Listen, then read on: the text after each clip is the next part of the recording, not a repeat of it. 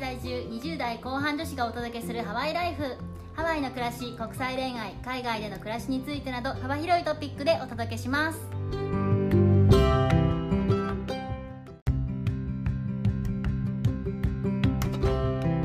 こんにちはヨネピーとメッティです本日は「日本もっとこうなったらいいのに」というテーマで話していきたいと思うんですけれどもはい私たち大好きじゃないですか日本大好きですよ日本国日本文化も全て大好きなんですけれどもそんな日本にあったらもっと素敵なんじゃないのかなって考えたことがいくつかありますので今日はそれをシェアしていきたいと思いますはいはいまあ日本が大好きだからこそこういうとここうなってほしいなっていうのがあるんですよそうねですね日本のことどうでもよかったら本当どうでもいいですもんねそうそうそうでもいい、まあそもそもさ海外に住んでるからさ余計どうでもよくなっちゃうはずなんだけどさ、うんうんいやでもどうでもよくないどうでもよくないだって日本を愛してるうん本当 に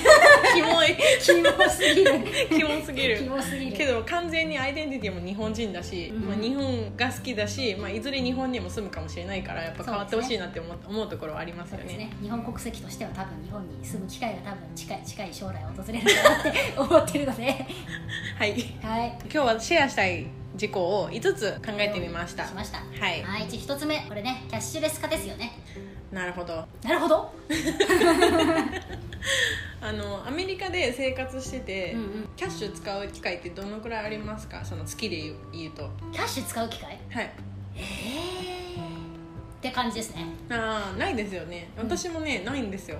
ないですよねうんコインランドリーでコインが必要って人はたまにいるけどあコインでしか払えないっていうところが古いお家だとあるみたいなんですけどうちはあ新しいお家だからアプリだし、うんうんメッティさんとか自分家でありますもんねそうですねまあ、あとはコイン駐車場かなコインパーキング、グとか、うんうんうんそのコインパーキングもひある人に言わせると古いらしいんですけどねああ確かにね、カードでできますもんねらメしいインランドとかだったららしいですにあのハワイだとサウスキング通りっていうグルメ通りらへんにしかそのカード型は私は見たことがないですね強いて言うなら、まあ、ファーマーズマーケットあるじゃないですか、うんうんうんああいう時にたまにこうキャッシュであー払う機会そうあかるもかそうなかも機械もみんなすごいなんか携帯にぶっ刺すすごい小さいチップを持っててそれさえあればできるって人も結構うんう多んうん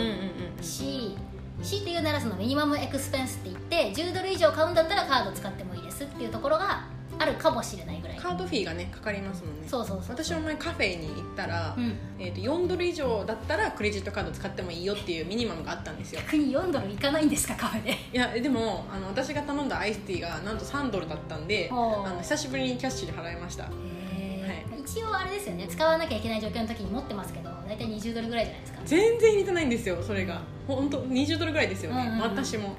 あそうこの間たまたまこうカメラマンさんにこうお金を払う機会があってそのカメラマンさんはキャッシュだけだったから、うんキャッシュを扱扱ったんですけど職業的にそういうとこもあるし、まあ、チップとかでもしかしたらそのあーそうね現金を使うっていう機会はあるかもしれないですようね、ん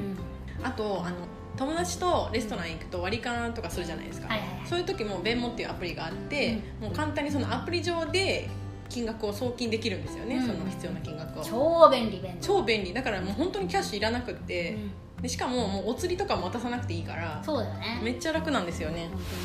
当になんならその飲食レストランの話だったらこう払いたい人数のカードを渡せば当分で割ってくれるじゃなういんですか、待ってくれる日本だと誰かがカードで払ったらそこにこうお金で,、うんうんうんで現金渡すとかしなきゃいけないし私日本にいる時はそのために現金持ってたからねおー確かにそれはあるかも私も日本に旅行にで帰った時にもう本当にめちゃめちゃ現金用意し ました何かと現金使う機会多くてなんか私友達とね多分いっぱい会うからさうんうんうんうんその時に必要ですよねそうそうそう多分ホテル代ぐらいしかなんか旅行とかで行った、うんうん日本でしかカードで払った記憶がなえ本い当逆に、日本に帰ったら結構まあスイカとかが普及してるところとかねありますけど、うん、うんうん電車コンビうニ、んうん飲食店でもなんか今ペイペイとかさそういうああありの使まえするとこペろイもペイ結構見ました、うんうんうんそんくらいかな現金だけしか受け付けてないところはあるよね、あると思います、うんよあの夜はディナークレジットカードで払えるけど昼のランチは払えませんとかさおーあの私たちの大好きなサイゼリアさんは現金のみだからえー、あやっぱあれかな値段があれだからフィーが結構かさばっちゃうのか な思うクレジットカードフィーがなんかそういうこう強い信念があるもとだったらまあ致し方ない時もあるのかもしれないけうど、んうんうん多分よくわかんないから導入してない人も多分結構いるよねあー確かになんか信用性の問題ですかねうんわかんないですけど、うん日本は特に現金主義だからさうん、逆に中国とかは現金を全く信用してない現金、うんなんか中国で私現金で払ったら偽札鑑定機とかに普通に入れられたんですよ、うんうんうんうんえ偽札じゃねえしって感じなんだけど確かに中国のみんなからしたら紙幣って偽札の可能性が十分にあるから信用が置けなくてああいうキャッシュレスのペイメントとかが流行ったんじゃないかなと思ったんですよね、日本はじゃあもっと現金に対して信用が厚いのかもしれないですそようですねねあんまり偽札とかな聞いたことないしうん、確かにあんまりもう見分けもつかない かも、逆にうん、でもクレジットの方が便利は便利ですよねそうですねポかインさトばもんつないくしし、うんうん、あとそのポイントで言うと、うんツイッターの共同創業者がやってるあのどこの会社でしたっけスクエアっていうあースクエアそうそうそうその会社がやってる機能があってよくあの例えばタピオカとか買いに行ったらレジの横にうんポンって機械がついてるんですけど、はいはいはいそこに電話番号を入れるとん自分のポイントが確認できるんですよあそうそうそう電話番号にポイントが紐付溜まいってていくんですよねカードがいらない、そうなんですだからカードだらけにならないうんそういう店めっちゃ多くってうん全部電話番号で管理だからうん多分お店からしてもお客さんの情報手に入るし、で私からしてもポイントはそこで貯まるから店に行った時に電話番号入れればいいしもうスタンプもいらないしすごいいい仕組みですよね超ウィンウィンですようね、ん、ウィンウィンだと思うでもそのスクエアって2回目以降は同じカードで払ったら覚えててくれてて自動でポイントを送りつけてくれるんですようんうんうんう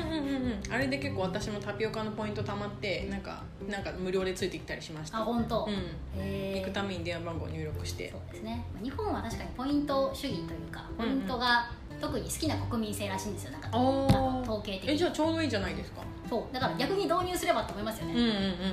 ツイッター頑張 れスクエア頑張れスクエア頑張ってほしい一応スクエア日本にもあるんですけどなんかそんなに浸透してない気がすうんる、もっと頑張ってほしいですねそうですね頑張ってほしいですねじゃあ、えっと、2個目に行きたいと思いますはいこれはもう日本人の人もたくさん知ってると思うんですがうんウーバーが日本に来てほしい来てほしい、ウーバーイーツはあると思うんですけど、イーツじゃなくてウーバータクシーの方ですねそうですねウーバーのまあ祖業ともいえるタクシー業なわけですけど、い日本だとちょっとあれなんですよねタクシー業界の方を守るためにっていうことでいわゆる白タクって言われてるそのライドシェアの方は普及してないんですよねうん、そうなんですよあのアメリカでもイエローキャブっていう大手のタクシー会社があるんですけど、うんやっぱりウーバーが来てから倒産危機には陥ってはいるし、でもそういうふうになるっていうことはたくさんの人がそっちを支持したってことですよねねそうですよね、うん特にあのアメリカのタクシーとか公共交通機関って安全じゃないって言われてたけど、ウーバーはあの星で運転手の人とかお客さんを評価する機能があってそのまあ評価の高い人しか仕事が来ないうんうんなるほどだかそんなら仕組みになってるんだ安全安心であるっていうことが売りなんですよね、まあ、プラス値段も安いみたいな私今までウーバーに乗ってうん怖いなって思いは一度もしたことないです私もありません目は見えるんですけど耳が聞こえない運転手さんに何回か当たったことがあってえウーバーではいあそうなんだだから言葉は話せないんですけどただもうウーバーってもう目的地決まってて、うんお金も全部そのウーバー上で生産されてるから、うん本当に乗って何も会話なしに目的地に着くっていうのが成り立つじゃないですか、そうだよねだからその人たちにとったら仕事がそれであるんですよねそうですよねあ確かにそれはなかなか社会貢献というかね、そうでこっちも別にその運転手と絶対話さないといけないっていうのないから、うんその人たちにとってもいいじゃないですかう、ーんいいなって思いましたねそうだなあそれはいいななんかちょっと心が温まっうん いいお話かもしれないそうでもウーバーやっぱそのそんだけ支持されるってことは悪いものじゃないんですよたそうですよねうん一定の、まあその支持があるんですそようそうそうんそう、っていうことは日本でも本当に流行るはずなんですよね選択肢としては存在してほしいよねって思いまうんすよね、本当にはい、では3つ目に行きたいと思うんですけれどもはいこれはぜひあのメッティさんから、はい元ディーラーで働いてた私が言いたいんですけれども、はい、電気自動車もっと普及したらいいのにああそうですよね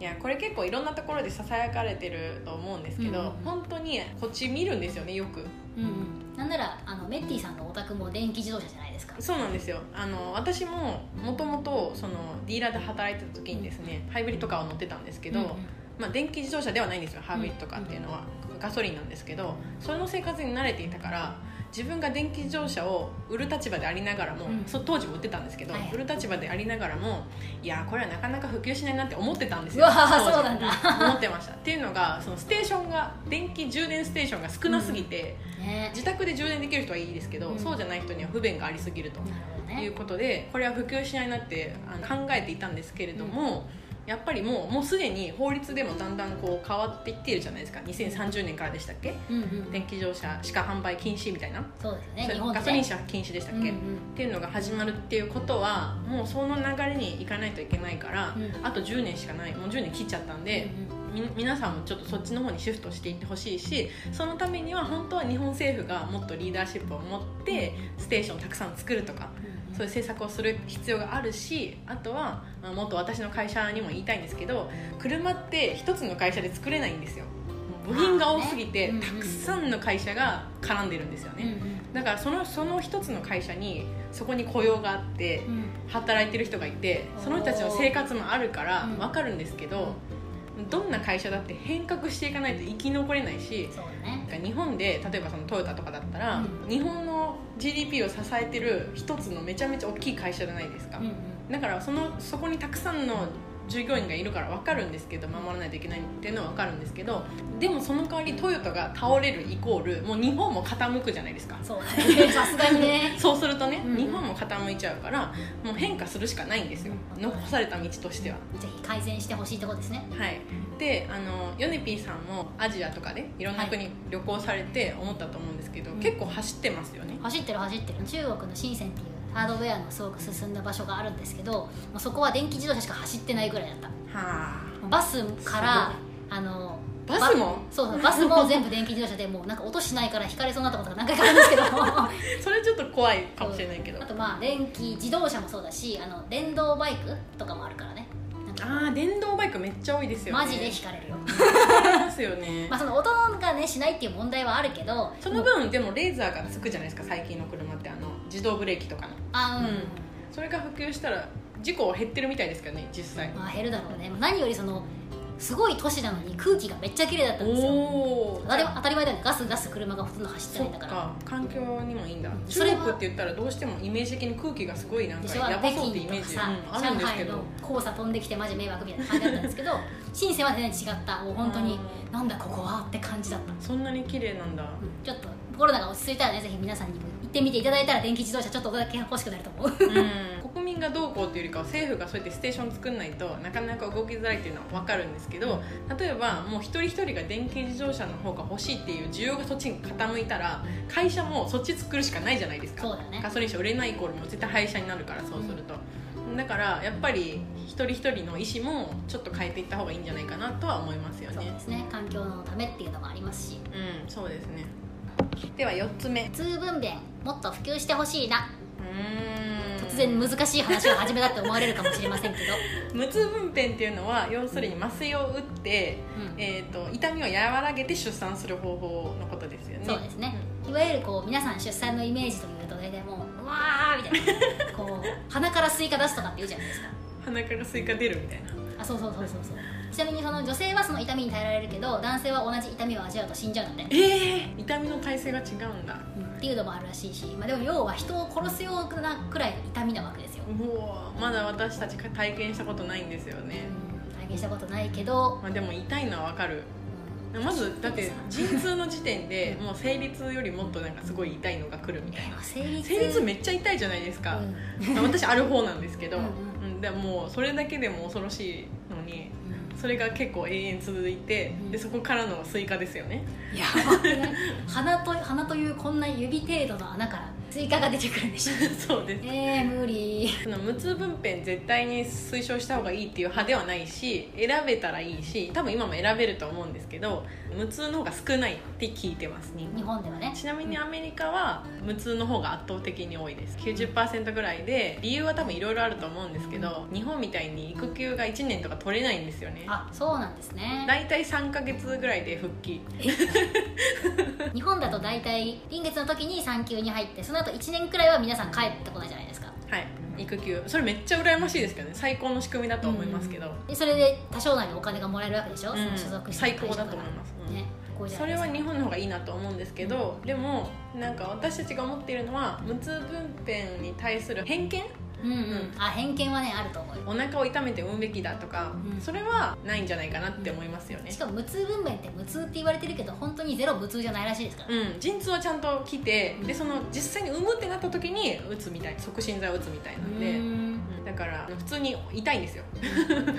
なんかその全く痛くなく産むっていうのは多分もうま間違いだと思うし間違いですどっちみち痛いんですそうどっちみち痛いし体が痛くなくっても体は傷つくじゃないですか、うんそうで多す少なりいろいろ破けたりするわけじゃないですかうんうんうんうん血がたくさん出たりするし、うんうんでそういうのは、ままあ、大して出産をしているっていうことに関してはね変わりないと思いますけどね。うんうんうんそうですよねもっと増えてほしいっていうよりかは寛大になるかあとやっぱりその麻酔をそれを打てる先生も多分少ないのかもしれないんで、うんそういうのが増えればもっと普及するのかなとも思いますよねそうですねアメリカの3か月で復帰するっていうのはそれはそれでまあ過酷な気もするけ ど確かにそれはそうですね選あ択肢と入院も1週間させてもらえないですからね、そまあのもう結構すぐ追い出されるらしいですよねもうあの帝王切開で2日とか3日って聞きま しただから普通の分無痛分娩でも多分1日か1日後にはもう退院ですよそうお腹切って出して締めてんのにはいどこも治ってないじゃん、そうなんです、まあ、医療費の高さとかもあると思いますけどもちろんもちろんそういう背景があるからなんですけどでもだからなんか日本の方が出産すごいいろいろ手厚いなとは思うんですけどうんうんいろいろ費用もあの政府が出してくれるしうんうんそれ本当にいいなって思う思うんですけど無痛に対するもうちょっと偏見はなくなってほしいなとも思うそうしですねそれをその体制が整うような環境うんうんももっと増えたらいいのになって思いますよね。うんうんそうですねオプションの一つとして見なしてほしいなと思ういんますね、そう思います私実際こっちの友人で普通の出産うんを希望してう産んだ人がいるんですけど、その産む瞬間になかなか出,、ね、出てこなかったんで、へーもう先生が「打ちます」って言って無痛のあの麻酔を打ったんですよ、うんうんうんそしたらもう本当に一瞬で出てきたらしくし嘘かも痛みもなかったみたい で、へーまあ、その人そのもちろんあの奥さんが承諾したから打ってくれたんですけど、うんうんうんでその人が言うには、うんもうあんだけこの自然の出産にこだわっていたんだけど、うん全然無痛でよかったってその人は言ってたんですよ、うーそんのその人ももともと無あの無痛じゃない方がいいと思ってたからはいそはいっはいちを選択したんですけど、全然それでよかったみたいなって言ってたんで次から無痛にしますみたいなことを言ってたんで、まあ、その人それぞれだと思うんですけど、偏見は持つ必要はないかなと思いそうまですすね人それぞれということではい、はい、は5つ目の最後になりますけれども日本もっとこうなったらいいのに英語教育をもっとやってほしいなとこれはもう私たちからのずっと切なる願い、まあ、私たちあの20代後半なんですけど普通に日本で義務教育受けてきて、うん全然喋れないまま大人になって 苦労してこっちに住んでんですよねそうですね英語に関して、うんまあ、それがもし中学校とかの義務教育の段階でもっと英語教育進んでたら、うんこんなに苦労することもなかっただろうなって思います よね思うわ思いますよねまあ日本の教英語教育っていうのはある意味筋が通っててうんうん基本的には大学受験のためなんですよね、ああそれがまずでもおかしいですけどねだって英語ただの話すためのツールなのにそうそうそうなんでその試験勉強がのためにならないといけないんだって思いますよどっねちかっていうと読んで問題を解くための言葉とか言葉っていうか単語を習うじゃないですか、それでも社会に出て本当に使わないうんなんかまあほとんど大学受験のことって別に社会に出て使わないから教養として持っとくための勉強かもしれないんですけど、うん英語に関しては正直使うからその後もそうだよねあの日本にいたって使う人いると思うし仕事で、うんうんってなったらもうちょっと実践的な方を知りたかったですよねそうですね、まあ、文法教育が全く無駄だったとは言わないけどもっと強化すべきところ、まあ、それこそスピーキングとかうんリスニングとか、そういうところはあったよなって思いますよね、うん、私が勝手にこんなのあったらいいなと思うのが、まあ、中学校の時に実際にオーストラリアの同じ年ぐらいの子たちが、まあ、20人ぐらい学校にやってきたんですけどへえそれの交換留学バージョンとかが中学校とかであればいいのになって思いますよねああ高校とかだとよく聞くけど、高校はでも選択して英語科に行く人もいるし、であの義務教育じゃないからうん強制じゃないじゃないですか、確かにね、うんだから高校は行きたい人が行けばいいと思うんですけど、う中学校とかで義務教育で英語が好きだとかいうその志望してる人がいたら、うんまあクラスから5人ぐらい交換留学結構多くないできる仕組みがあったらめっちゃいいのになって思いますよね、うん中学って結構英語に触れ始める、まあ、私たちの場合は中1から英語を習い始めたんですけど、その時の時点でその英語のネイティブの文化とか、まあ英語の先にある文化っていうのに触れていくことって結構大事な気がしますよねうん、あとはやっぱりその今でも大学生の人とかが留学する人多いじゃないですか、多いとはいえもうアメリカに関してですけどもう一番多いのは全然日本人じゃなくて、うん完全に中国人完韓全に国人なんですよ完ね全にね、うんアジアからでいくとうんうんハワイにいるから私たちこうアジア人の見た目で最初にジャパニーズって聞かれるけうど、んうんなんか言ってたじゃないですかメッティさあんそうなんですよ私のお客さんでニューヨークに支社がある社長さんある社長さんが言ってたんですけど昔20年前にニューヨークに行った時はもう最初にその社長さんの顔見たら大体みんながジャパニーズって聞いてくれたらしいんですけど、うんうん今は最初にチャイニーズって聞かれて、まあ、そこまでは分かると人口多いし、次に聞かれるのがもう韓国人ですかだったみたいでもうそれに結構あー衝撃をこの20年でこんなに変わったんだねっていうふうにその人は衝撃を受けたみたいで。実録ニューヨークとかです実ね力ニューヨーク実際日本人から留学する留学生の人数も全然少ない韓国よりも全然少ないらしいので、まあもしかしたらその経済的にうんうんあの留学をすることが難しいからできないっていうのもあると思うんですよ、うんやっぱお金はかかるし留学しようと思ったら、とはいえさ奨学金とかも結構あるしもらえるタイプの奨学金も一定数あるはずなんですよね、うん多分それはググれば出てくるはずだから、まあ、本当に意思があればそれを、まあ、そういうの探してやってもいいと思うし、うんうん、その経済的な理由もあると思うんですけどもうだいぶ少なくなってきているっていうのは現実だしそれが少なくなるっていうことはもうこう海外とか世界に向けて何かを発信できる人とかこうグローバルについて考えれる人がもう少なくなってるっていうことじゃないですかそそうのそこだけで語るのはあれなんですけどね、うんもう他の国に比べたらですようんうん実際私韓国旅行行って同じぐらいの年の人結構英語話せる人ソウルだと多かったんで、道案内とかしてくれましたし英語で、うおーうんんうおん店でも英語が通じるだから韓国語を話せなくてもなんとかなるっていうケース多くって東京はもしかしたらそうかもしれないんですけど、うんどどうですか石を投げれば英語し英語喋れる人に当たるとかそういうのはないああそういうのはないんだまあ多少なりともみんなやっぱ中学高校で習ってきてる人が多いから、うんうんああなんとかとかって言ってこう頑張って対応しようとはするうー気んがするあーいやでもまず親切ですしねそうそうそうそう国民的にもでも韓国の体体感だけどね韓国とかの人ほどこうスラスラ喋る感じじゃないかもしうれない、ーん助けようっていう気持ちはありますけどねそうそう助けたいんだけどえーっとみたいうんな、うんうん韓国とか中国の人は逆にもうなんか喋れないかもって思ったらすぐこうスマホが出てあーき確かにてテ確クノかにロジーテクノロジー頼りですね助けてくれる助けてくれますよねだからもう義務教育の時点でせっかく英語に費やしてる時間日本人多いから、うんうん教育的にはなのに話せないから多分教育の仕方が間違ってるそうだねって言いたいちょっとだよね うんって思いますねでは以上ここまで5つ日本もっとこうなったらいいのにっていうのを喋ってきましたけれども、まあ、別にななんどこの国が正解だとかこれが正解だとかっていうわけではなくって日本にまあいろいろともっとオプションが増えてほしいなっていうのが私たちの気持ちです。日本が上昇してほしいって思いますう、んそうですね、 日本愛してるからそうですね日本をもっとアメリカより強くなってほしいあの個人的には、そうだ,、ね、だって祖国だからねそう祖国だからね本当に27歳ぐらいまではそこで育ってきたわけだから私たち私もそうですね2 5 6年日本で住んできたのでうん日本が最強の国になってもらうためには頑張ってほしいなと思いますね、そうですねじゃあ我々の日本愛を語りまくったところではい今日は終わりにしたいと思います、はい、本日もご清聴いただきありがとうございます。ではマンハロー